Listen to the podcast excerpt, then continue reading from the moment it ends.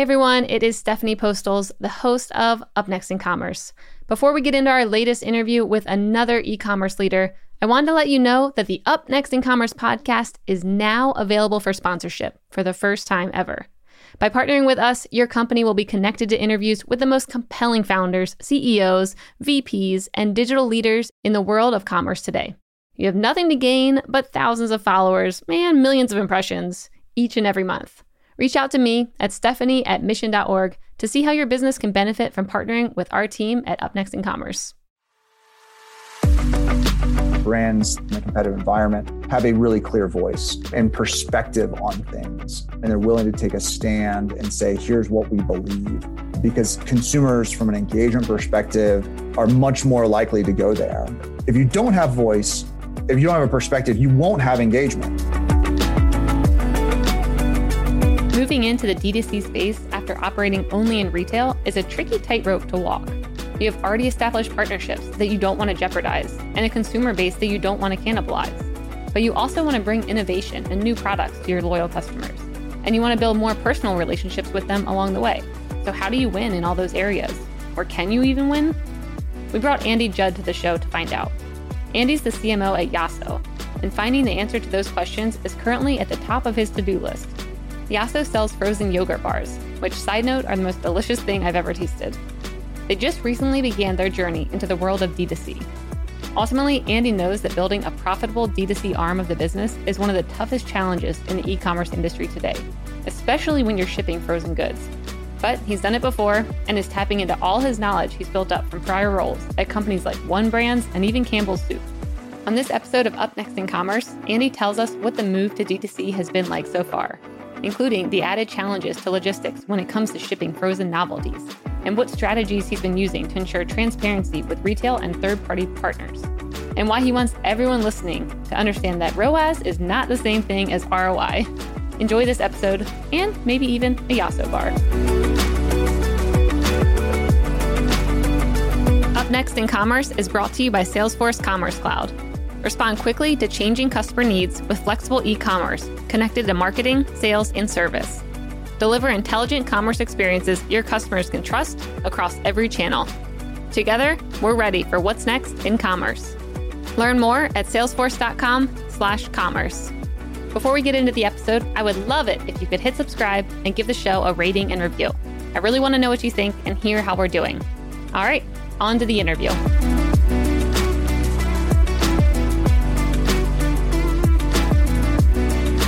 Hey everyone, welcome back to Up Next in Commerce. This is your host, Stephanie Postles, co founder and CEO at Mission.org.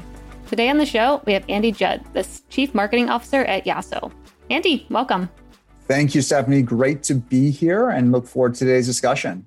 Excited to have you here. Like I said, I am getting hungry now thinking about this conversation. My stomach actually just rumbled. I don't know if anyone heard that, but that's how I feel about this conversation today. It's going to be a good one. Yeah, no, I'm I'm excited. I think we've got a lot of exciting things happening on the business um, that uh, I, I think we can offer some some interesting perspective to the community. Cool. So I saw that you have been in the CPG space for over a decade, starting all the way back at good old Campbell's Soup, which I'm like, that's a good uh, good history there of really knowing what you're talking about. Yeah, I, I've been extremely blessed and fortunate to work at some great companies uh, along the road, both large, you know, blue chip companies like Campbell's down to, you know, smaller emerging uh, businesses uh, like Yasso today. Each of them is definitely different uh, culturally, business model, go to market, marketing approaches, not only from the size of the businesses, but also uh, what's taken place over time. I, I appreciate you said one decade um, uh, in that lead up, it is a bit longer than that. I think but, I said uh, over, but I just didn't want to. I didn't over, put numbers. Yes. I appreciate you not going all the way to two, but uh, but yeah, no, I, have I've been very blessed to to work great companies, great amazing teams, um, and and leaders uh, that have shaped a, a, lot of my thinking. And now I'm happy to hopefully give back some some of uh, whatever wisdom I've collected back to to your community too. Cool. Well, start. I want to hear, like, from a very high level, how do you view the food and beverage industry today compared to maybe, you know, even just a couple years ago? Like, how has it changed, and how did that lead you to creating Yasso? Yeah, I, I the the speed of change is definitely picking up pace. And, and I'm not even talking about the realities of the, the past year, um, because that's a whole different kind of situational change. But the, the speed of change has definitely changed a, a lot. When, when I started my career, you know, there was a very set number of customers and you had a lot of customer consolidation happening. Um, but then really the, the marketing landscape started to evolve. Obviously around 2008, 2010, Facebook came on and, and just rewrote the, the playbook uh, dramatically. You know, it took a while to internalize that, particularly in the food space. I think we were a little slower uh, to, to, adaptation. Um, analytically, I don't think we were quite ready for, for that moment. But once we we kind of got our feet underneath us as a as a space, it really took off. And and now it's it's it's how fast can you run to the newest platform to get the most efficiency um, be- before the system goes, particularly as an emerging brand.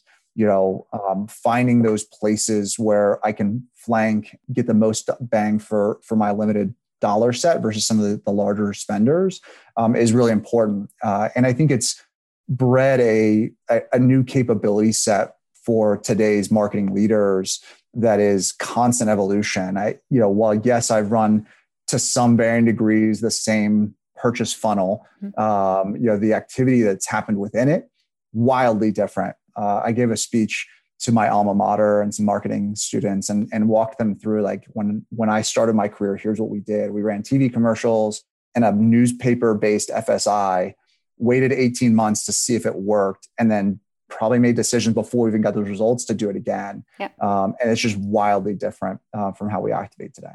Yeah, that's great. So you have all this experience. I'm guessing you're starting to see opportunities. What led you to Yasso and what did that process look like? Sure. So yeah, I joined the Yasso team a little over a year ago and um, had had known the the founders uh, for for a bit and known our, our CEO for even longer. And like many moments um, where they recognize the, the step change from kind of the what got you here won't get you there, uh, brought in a new management team to implement you know a, a double down uh, on, on, the growth strategy. So great, great product. Uh, I, I, won't talk too much about the great product because you are hungry, um, but it, but it is it is a fantastic product. Mm-hmm. Super creamy, super delicious, great nutritional, clean label. It really does have all the components but really it was you know a bit landlocked uh, on the East Coast, founded and formed in Boston. Um, and you know this team is rapidly building out that distribution footprint, um, investing and in, in building the brand. I also like how can you go wrong when the founders are kindergarten friends? I mean, that sold absolutely, me right absolutely. away. Yeah, Drew and Amanda, I will say this have been um, just fantastic to work with, um, both in the principles they set as an organization from a company culture perspective and how we value employees and, and what we what benefits we give them to you know how we make an impact in our community. Um, we, we do have a 501c3 nonprofit organization called game on foundation. Um, that's a big part of it. And then just this amazing product. Mm-hmm. um, you know as a marketer you know i love that moment where it's like build a brand. Here's this amazing foundation. Yep. So what did your first 90 days look like? Like, what did you come in you're like, of course, you always come in and kind of study things, see how things are working. But then what did your first 90 days look like? What did your playbook look like to, you know, start solving some problems there? Sure. It was a busy first 90 days. Um, I had just come off of um, another transaction um, and was one of the last management members uh, to, to join the, the organization. Um, and so marketing to, to some extent um, needed to, to, catch up. Um, we were also moving the company from Boston to, to Boulder in that moment. And so there was definitely a, a, a team rebuild that, that happened there. So first 90 days was establishment of strategy, getting you know the structure identified and, and a lot of recruiting mm-hmm. uh, while simultaneously starting to build the components of activation to, to get us to ice cream season uh, in in 2020, which we'll, I'm sure we'll, we'll, we'll talk a little bit about you know the sheer pivot that that took place. So strategy, put that put the playbook in place, get the key components, the critical components lined up, get the right team. Well, so you were just mentioning old school close tactics. What what are you talking about with those? For anyone who's not aware. Yeah, I mean, like literally couponing. Okay. I mean, like I'm not kidding. Um, now that that ev- evolution of incentive based um, uh, activation has changed, right? The platform uh, in which you may do that today um, looks a lot different than the platforms that we used to do that uh, a while ago mm-hmm. um, on. But yeah, I, I, think there's there's reality to finding consumers um, and giving them incentives um, in, in, into trial and activating you know at that first moment of truth in in, in retail. It's not a it is not a largest um, investment, but it's an important one mm-hmm. Um, as we think through that funnel, particularly in a in a category like this where you know taste is so critical uh, that if if I can get someone to push past that by giving them a, a little bit of an incentive, mm-hmm. and then know that my product is just lights out uh, is is a great way to do it. Yep. And are these coupons digital? Are they emailing coupons out? Like how? How are you guys? Um, yeah, I mean it's it's a it's a number of different. Um, uh, so we definitely operate that on a or, or, owned basis through through through CRM. Mm-hmm. Um, so we definitely give incentives through you know kind of consumers that we've got into our ecosystem.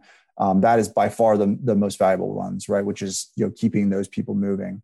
Then there is um, outreach programs like Ibotta that that we've used, Shipt, um, Instacart, which also have obviously a, a shopping mechanism to them. Uh, to, to drive trial. Uh, I'm sure we'll get into that um, at, some details. We talk broader omni-channel implications and then yeah and then some in-store placements tried and true you know ircs at shelf to draw the consumer away we, this is a definitely a very open trial based category where you know i want to try new things and i'm looking for options and if i can grab a, a millisecond uh, of that scan at shelf by violating that with a with a save definitely can do that so yeah it's definitely all components digitally organic and owned uh, as well as you know in retail so let's dive into omni-channel, which you mentioned a little bit ago. Tell me a bit about how you guys, you know, had to potentially pivot post-COVID, how you worked with your retail partners. I mean, I know that we are talking about how it can get kind of tricky too when you're, you know, I guess overly heavy on retail and then all of a sudden you're maybe trying to shift to D2C and you don't want to make your retail partners sad. Like how did you guys think about that and explore that, especially over the past year? Sure. So this brand was I, I don't want to say 100% retail when when I when I joined, but for for this purposes, let's you know let's say it, it was 100% retail. Very limited investment, even on concierge-based programs like Instacart, or even you know no uh, investment on you know platforms like like Fresh or mm-hmm. Walmart.com. Like it was very limited in, in in that regard, and there was no DTC at that moment some of that is driven um, by frozen temperature state, uh, right? I, I don't think anyone has fully, no, no third party platform has fully figured out um, that that last mile in full temperature state. Retailers are definitely getting there closer and closer. Fresh is definitely pushing um, the the boundaries there um, and and building out an incredible footprint. Mm-hmm. And, and, I think COVID has exacerbated or built a lot of momentum to, to figuring out that for for uh, refrigerated and, and frozen temperature state products. We had already had that in our plan. Um, I think the all indicators of, of the consumer behavior was headed that way. COVID just made that evolution go faster. So per my earlier point on like change is just getting faster, like mm-hmm. COVID made this change faster. Uh, and so the dramatic shift that we saw, we knew we had to run uh, pretty pretty quickly. So we were already you know strategically aligned to to what that would look like, um, and for us that is you know four primary com- components of of omnichannel. One is is obviously DTC, and we'll, we'll talk about the the intricacies there. Two is is is the concierge based programming um, and making sure that we're, we're actively engaged um, there. Three is third party uh, and four is, is partnership with retail, uh, pri- primarily through um, online pickup uh, and delivery. Mm-hmm. And so when we think about DTC, it, it is that's one component. But given that we're frozen temperature state, you know, we really have to have to think broadly um, because the logistical challenges of working through you know shipping individual frozen Greek yogurt bars to a consumer's home and making sure that it gets there and it's not a, a puddle of froyo um, is yeah. is really is really challenging, it, particularly in an environment where you know FedEx is flush with volume. Logistics providers still haven't fully um, come to terms with with the incremental volume in the system. So it's it's definitely not without its operational logistical challenges, but four components yeah. for us as, as we thought through that strategy and we're diligently building each of them up. Um, some of them simultaneously, and some of them we've you know kind of said, hey, we'll we'll come to that one in a bit because these are more critical to success in the short term. Yeah. So tell me a bit about the before we get more into the four pillars and the you know omni-channel piece. I do want to maybe jump into the operations aspect of how did you figure out this you know frozen shipping in a way that maybe others haven't so far.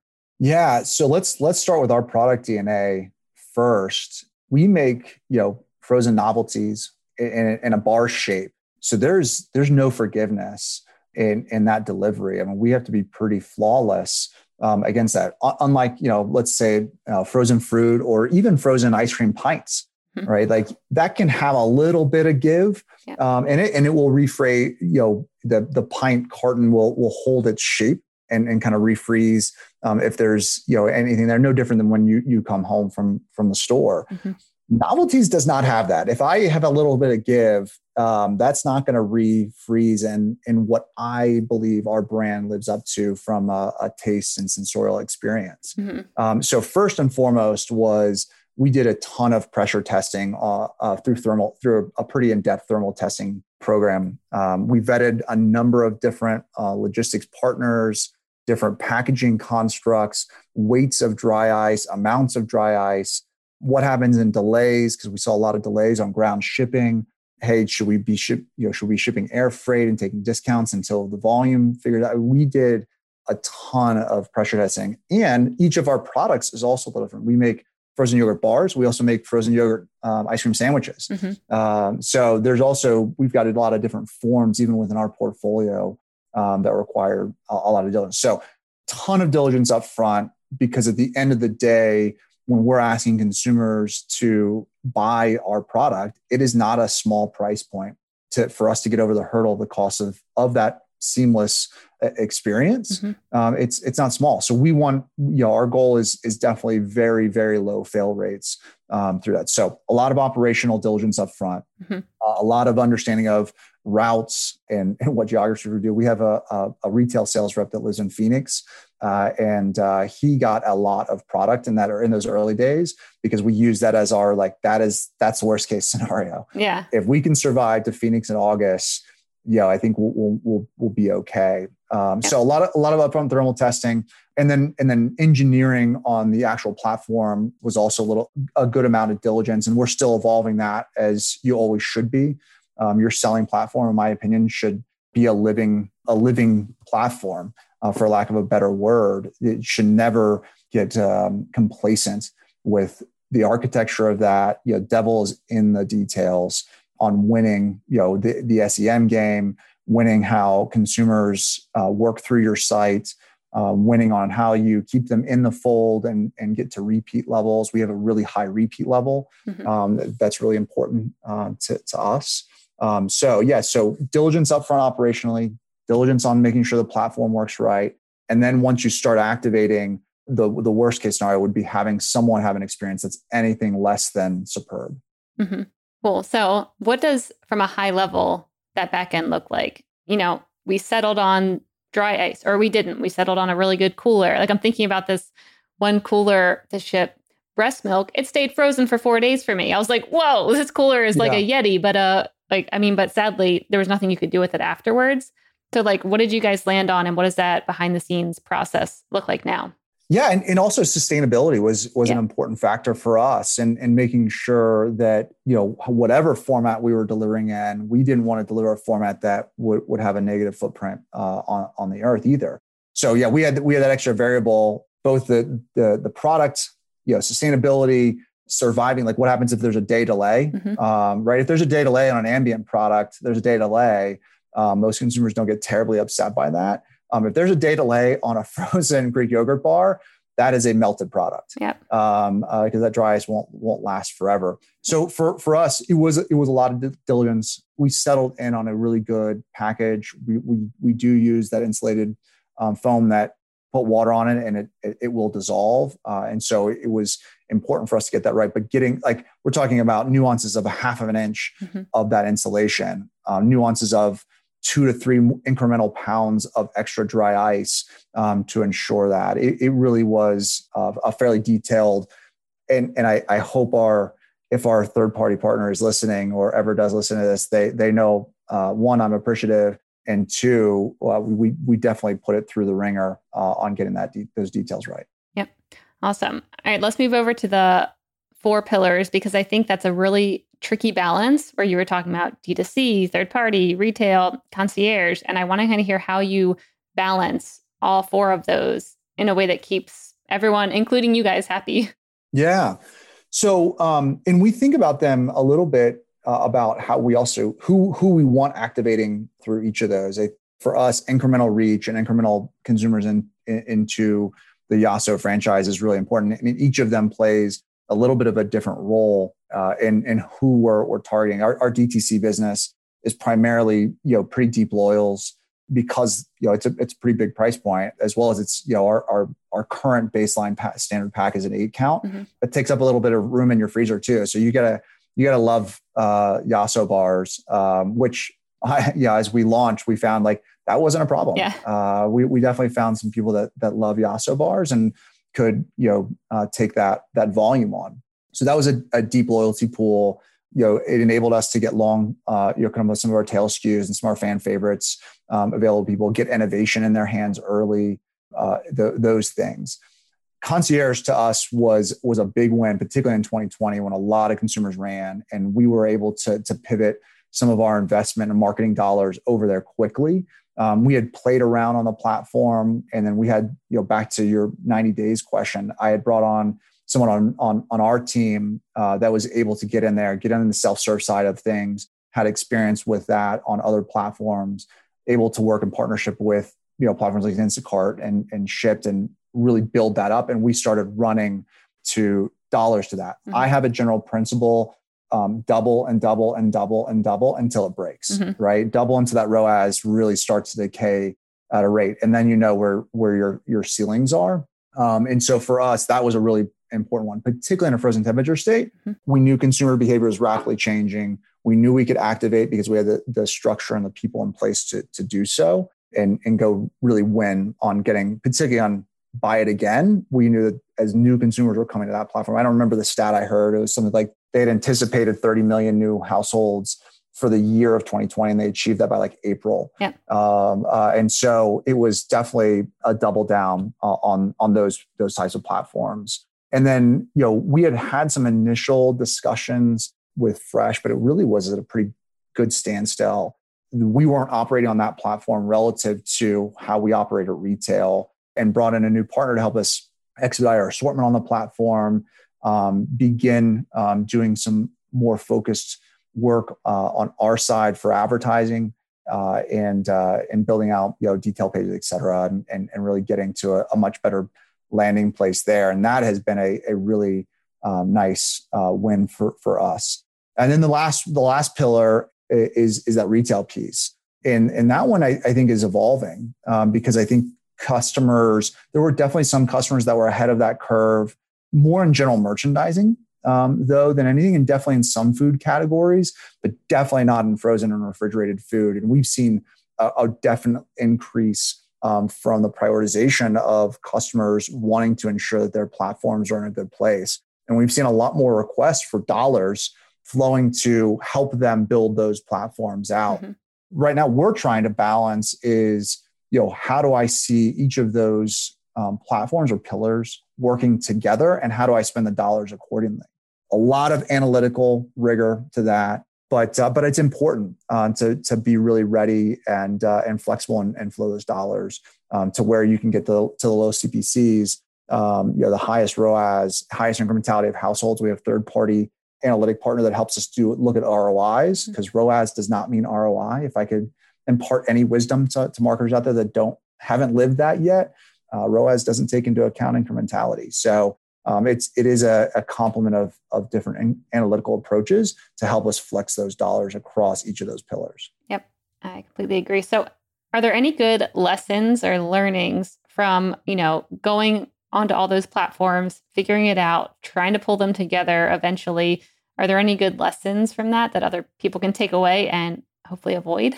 Sure. Yeah, I, will give you an example, not necessarily from from my Yasso days, but some prior learnings that I had at, at a previous company. It is a um, a gray space, and as as much as we're operating in these environments, whether it's DTC or third party platforms, retailers are are also operating in these. And a lot of the questions we get is like, are you going to be sourcing volume from my my retail um, in order to sell on, on these platforms directly? And I think having those conversations with particularly important retailer uh, partners up front is important to help them understand how you're targeting, why why it's good to, to bring net incremental people into the, the, the total business, and that helps you know all boats rise. Mm-hmm. Um, how you're going to work with them uh, through pricing strategy in particular, um, how you're going to work through them with promotional and merchandising that doesn't create overlap. I have an example on on Black Friday uh, from a couple of years ago. There was a, a retail partner uh, that was a, a, very important retail partner. Uh, it was you know and, in protein bars, and they operated heavily on Amazon. We operated heavily on Amazon. They were going to have their Amazon push for Black Friday. We were going to have our Amazon push for for Black Friday, and we didn't get a far enough ahead with them to decide who's doing what and how that may collide at the buy box. Uh, and thankfully, we decided to start our promotion early on, on Tuesday um, because if we had started one day later, that collision would have happened and no one would have been in the office to try and rectify it. Mm-hmm. Um, and so what happened is they they ran a, a you know kind of a, a site wide promotion across a number of the different brands that they sell as a, as a broad retailer and that discount you know stole the buy box and uh, uh, and eroded a lot of you know our, our media metrics you know we had obviously some some inventory challenges lined up but thankfully we were able to work through that and, and get it cleaned up. It had you know it, it had some implication with google shopping as well. So it was a you know multifaceted problem. It also gave us the opportunity to have like use that case as a, as a way to talk through that with that retailer in the future mm-hmm. about lining up merchandising collectively um, not independently. Um, and, and, that's not to suggest that we were you know comparing pricing. It was just more about talking through our approaches and what the implications on their platforms would be our platforms amazon as a platform uh, overall i thought it led to a, a really collaborative place um, overall, but it is sticky, right? It is it's a bit of a frenemy um, uh, reality, right? They they are competing, but they're also your partners in retail, and so establishing guardrails and being transparent, we've found has been very helpful uh, because we're, we, again. I operate from you know positive intent. We're all here to do the same thing, mm-hmm. um, which is you know to to to drive growth and to you know get the consumer the the right product that they want at the right time. Yep. So how do you go about talking to your retail partner to explain, you know, the incrementality piece and this is good for everyone type thing? Like how would you go about doing that in a way that makes sense to everyone? Yeah, luckily in, in the last few years, I've worked on some great brands um, that do have great stories of, about bringing in higher value consumers uh, into the fold and figuring out ways um, to create total value um, that they may not get. And some of that is, hey, you, you, don't have this portion of the portfolio within your, you know, on your catalog um, for for whatever uh, site you're you may be selling to. That's something that we can we can definitely. I talked earlier about you know innovation as a way to get ahead. You know, if a, if a retailer doesn't opt into that innovation, you know that, that's okay. Um, we we definitely want you to sell our core business and and operate there, but we want to get our most loyal consumers our innovation. It also gives us proof cases um, that we can then go back to the retailer and say like, hey, this is this is a platform that's a little more vetted and, and um, has been cleared um, by our by our consumer that hey, it's got proof here. This is an opportunity now for for you to to take that to, to new consumers. It's also important for us to draw clean mapping to that that consumer persona, mm-hmm. um, who's shopping uh, online and who's shopping in retail, um, what they're looking for. And we've been very diligent about keeping that clean, saying, here's who this is on my platform, here's who this is on third parties, here's who this is in your store. And collectively, that is a really nice story. And that's, I think, why we've had um, some success recently uh, on outpaced growth relative to uh, to the marketplace. Yeah. I mean, it seems like it'd be really tricky keeping track of those consumers, seeing the online versus offline, and you know where are they originating from, and you know who's attributing to what sale. Like, how do you go about managing all that data and keeping track of it, especially since you're, you know, in so like on so many platforms? Yeah, I, I mentioned it a bit earlier, but we do have a um, a partner that um, does regression based marketing, uh, real time marketing mix analyses for for us, and and we use them as a way to delineate the incrementality. That gives us a, a broad view to our mix, um, but that also helps us to understand you know which platforms to to, to bet on uh, one one from the other. We we add about I think we're at 18 different variables mm-hmm. um, uh, in that modeling, and some of those variables are literally platform level variables, and some of those are you know um, different types of campaign level variables. And so it's it is not without a, a lot of rigor, but building the model up front. And I, I apologize if I keep using some of those keywords, but take the diligence to really think about what the data sets are that are going to come at you and establish what they really tell you. Back to my comment about ROAS is not ROI. Mm-hmm. It doesn't mean it's not important, but it's it's not. And having a, a data system and a dashboarding approach and an operational cadence by which you analyze those and bringing the all partners into that for transparency it clears the air. Um, i think i've i worked with partners before that have, have given us feedback that nobody ever tells us this right? Or and and our objectives are never your objectives right? They're always different mm-hmm. right? And and so getting alignment up front and clarity of data flow is i think is one of those pieces. No different than the diligence we talked about earlier on frozen fulfillment. A lot of diligence up front pays off uh, down down the road and actually enables a ton of flexibility. It's just really painful. Yep. if i could offer any guidance to to winning in omni-channel it's details. Mm-hmm. focus on details uh, because the the more detailed oriented you are the better your system will be and the the better you'll understand implications of changes. Yeah i could see partnerships being lost because you know of you guys maybe coming in there and being like here's the data points we need. Here's kind of like how things work which you know maybe it needs to be lost if someone doesn't want to do that but like what are the most important data points that you ask from a partner that maybe um, they weren't comfortable with sharing at one point, but now many are on board with doing that. Like, what do you go in saying, like, this is the requirements, here's what we need? And which ones were they maybe more hesitant to share?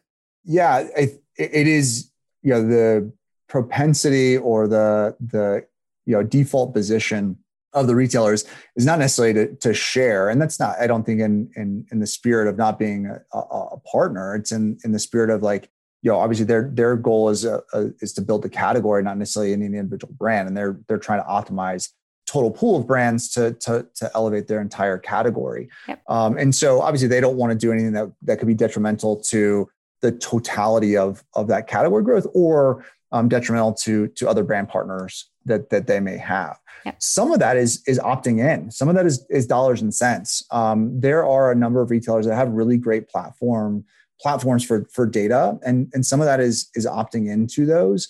Um, we've made it a purpose um, to be data centric uh, and how we approach not just our retail business or our, our e-commerce business, like all all of it, mm-hmm. um, and and that may lead to a little bit of a higher you know non-working working ratio for for what it uh, may be but that makes us a lot more efficient with all the working dollars yep. um, in that. And so some of it is dollars and cents and, and opting into their into their platforms. Some of it is having a clarity of that strategy. I mentioned earlier, like who's here's who I serve by platform, and you know almost drawing a line that says here's how I view the world. How do you view the world?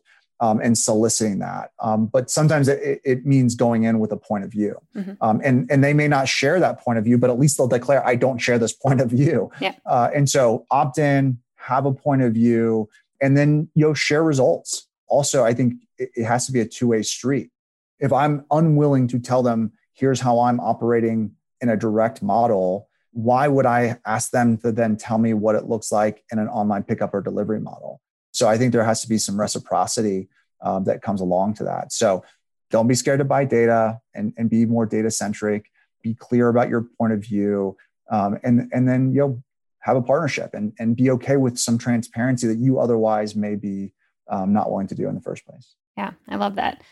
So let's talk a little bit about customer acquisition. How are you guys, you know, acquiring customers and what are your most successful channels right now or what is what are some big bets that you're making in like new platforms where maybe you're like we weren't on TikTok before but now we are. Like what sure. are you guys exploring right now? Yeah, I, I, you know, yes is is the answer always. Uh, I, I, I love um, our our team has got a great, I think, pulse for for that and a, and a great flexibility for adapting to that. And it's not just sometimes it's not just new platforms. Sometimes it's new activations on current platforms. I think Reels taught us a, all a good lesson this year. Mm-hmm. Um, obviously, TikTok w- was uh, a, a, great piece uh, of the puzzle over, over, the last couple of years. Uh, so yeah, organically, yeah, definitely continuing to, to, to build that out. I think from a, a, paid perspective on new platforms for for us, I, would say the retail environment is definitely pretty evolving.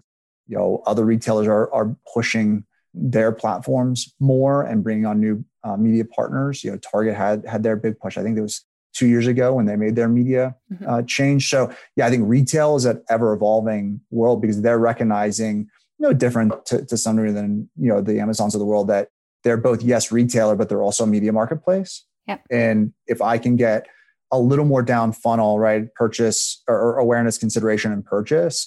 You know, they're operating in that consideration bucket because I'm already actively involved in you know food buying um, behavior, and so I think that's a really interesting place to be playing.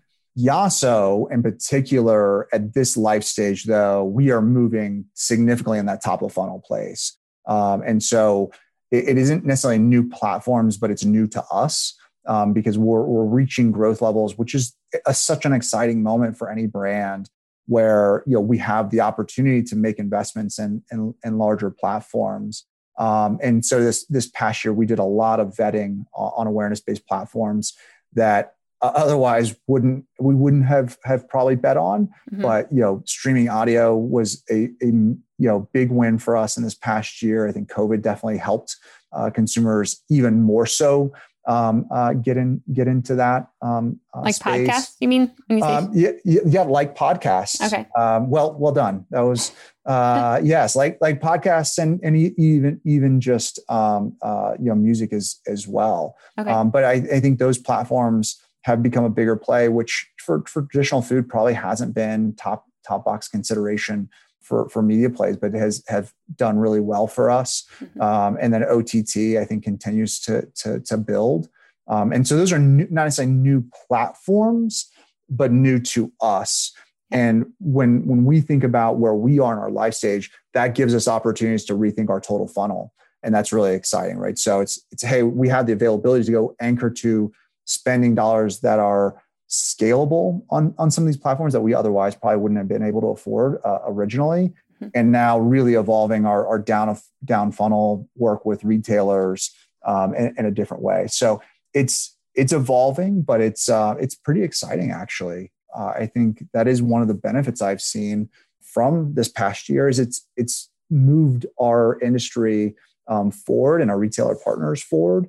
Um, obviously, they it's not to suggest they were at zero state by any means, but I think mm-hmm. it's definitely built a lot of momentum. Yeah. And when you're thinking about creating good creatives for these new platforms that you're on, how do you go about making something that really differentiates you guys? Because now, I mean, it feels like your space is pretty competitive now. Like, how do you stand out? How do you make ads and audio content that really, you know, sets you apart from everyone else?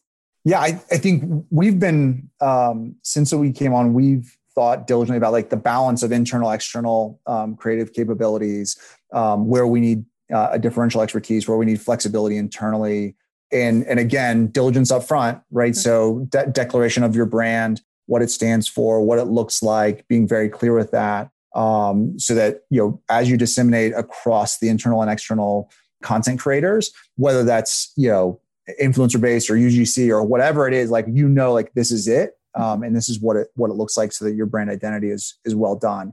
And then i think voice is an interesting place that's been you know in voice in two ways. One is having perspective. Uh, i think brands that are able to separate themselves to your point on the competitive environment have a really clear voice um, and perspective on things um, and they're willing to take a stand and say here's what we believe. Mm-hmm. uh, because consumers from an engagement perspective are much more likely to go there. Um, it, it could bring polarization components to it. Definitely, that's that's a possibility, but it won't bring engagement, right? So mm-hmm. if you don't have voice, if you don't have a perspective, you won't have engagement. It's it's kind of one of those. So so perspective is one, and, and then and then for us in particular in our category, I, I think having a, a definitive sense of humor, uh, you know, it's a joyful snacking experience, right? I think I, I typically don't see a lot of people eating our food without the intention of elevating um, yeah. their mood. Uh, you can't eat it with a sad face. No, right? Well, I mean, you can. I mean, I think there's the old adage of the like, you know, the the breakup with the with the ice cream. Okay, but you're doing it to that's elevate ice cream. Yeah, yeah you're doing it to elevate yogurt. yourself, right? So, yeah, um, most people don't enter that space without the intention of enjoying the experience, mm-hmm. and so I think it's important for us to bring that levity and, and humor to uh, to to our voice. So having perspective, having a good sense of humor that's definitive and unique, and having clear uh, sense of art direction uh, is really important. And the last piece I would just say is is contextual, right? So not mm-hmm. all creative is the same uh, uh, uh across. Uh, our organic um, content team, I think, does a great job with here's what works in Twitter and here's what works in TikTok and here's what works on stories versus reels versus feed and yeah. and bringing that to, to the game as well. I agree based on some of the things I've seen. All right, let's move over to the lightning round. The lightning round is brought to you by Salesforce Commerce Cloud. This is where I'm going to ask you a question and you have a minute or less to answer. Are you ready, Andy? Yes, I'm ready. First, what one thing will have the biggest impact on e commerce in the next year? What one thing will have the biggest impact uh, on, on e commerce? I would say last, for me, last mile. Mm-hmm. I, I think I think the last mile will is going to take a big step forward um, this next year. I think a lot of companies got caught flat-footed um, on it. Um, they've spent the better part of last year figuring it out, um, and uh, I think you're going to see more platforms, retail platforms, figuring out last mile and betting big um, on it. Yep, yeah, I agree. That's a good one.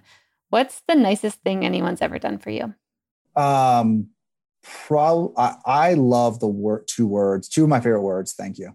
Um, so I will always take a, a, thank you. I think it's, and I always try and give them um, just because I, everybody's working really hard right now, it, it, like personally, professionally. And I, I just think uh, the smallest thing you can do is just to say thank you. Yeah. So thank you for having me, Stephanie. I was gonna say thank you for coming on the show, Andy. what one thing do you not understand today that you wish you did? What one thing do I not understand today uh, that I that I wish I did? Ooh, that's there's so many things that I don't understand. You, no, I, I think the the the biggest one I wish I I had a better feel for, honestly, was you know how to how to get ahead on on, on new organic platforms. Mm-hmm. Um, you know uh, that that's definitely one of the the tougher tougher ones. I think we've built a good flexible uh, ability to adapt to evolutions within platforms. Um, but which ones to bet on, just because there's so many. I think that's one I, I wish I had a better gut feel for it um, to, to be able to, to jump there faster. As an emerging brand, I feel like that's one of our core competencies is the flank approach and not getting trapped um, in, in, the in the big game. And, and and I wish I had a better a better feel for emerging organic platforms. Yeah, that does seem tricky to stay on top of to be a, to be the first one on there, to be the one that can organically, you know, grow because it does always say like there's a lot of arbitrage to be had on platforms yeah, in the beginning, absolutely. especially when they're trying to figure out their maybe advertising programs. Like I know TikTok for a while there, you could get really good maybe ROIs because you know the platform was so new, they're figuring out their program.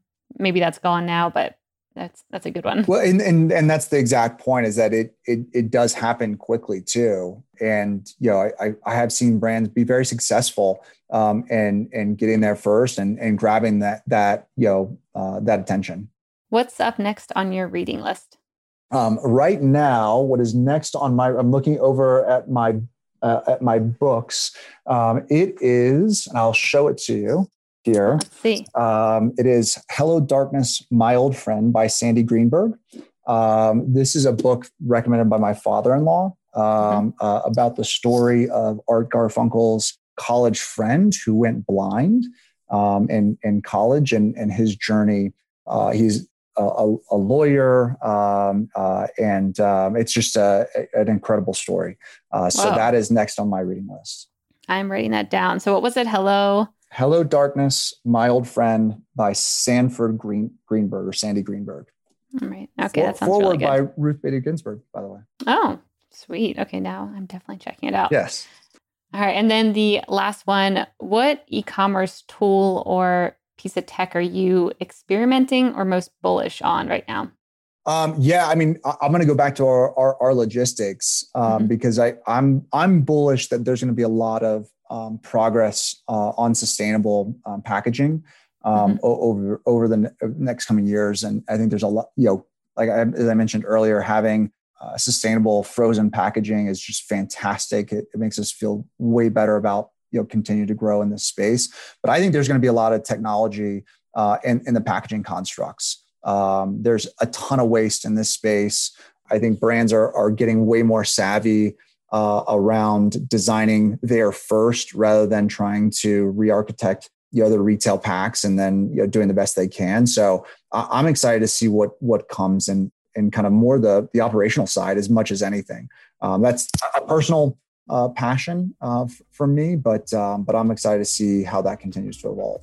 Awesome, that's a good one. All right, Andy. Well, thank you for coming on our show and sharing your insights. Where can people uh, learn more about you and Yasso? Yeah, so you can you can find us at yasso.com for sure. Instagram at yasso um, are, are the best places, and you know you can find me on LinkedIn for sure. Amazing. Thanks so much for joining us. Absolutely. Thank you, Stephanie.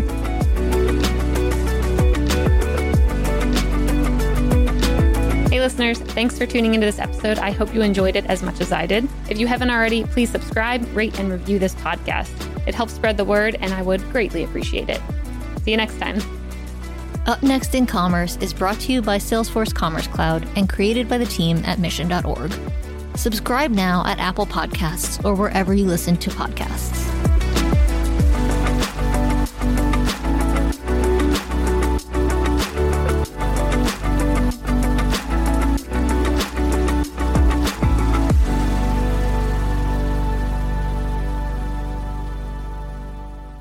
Thank you for checking out another epic hour of business insights and inspiration on the Up Next in Commerce podcast. If you like what you've heard and you're interested in partnering with us to bring your brand to a growing audience of e commerce experts, reach out to me at stephanie at mission.org to get the conversation started.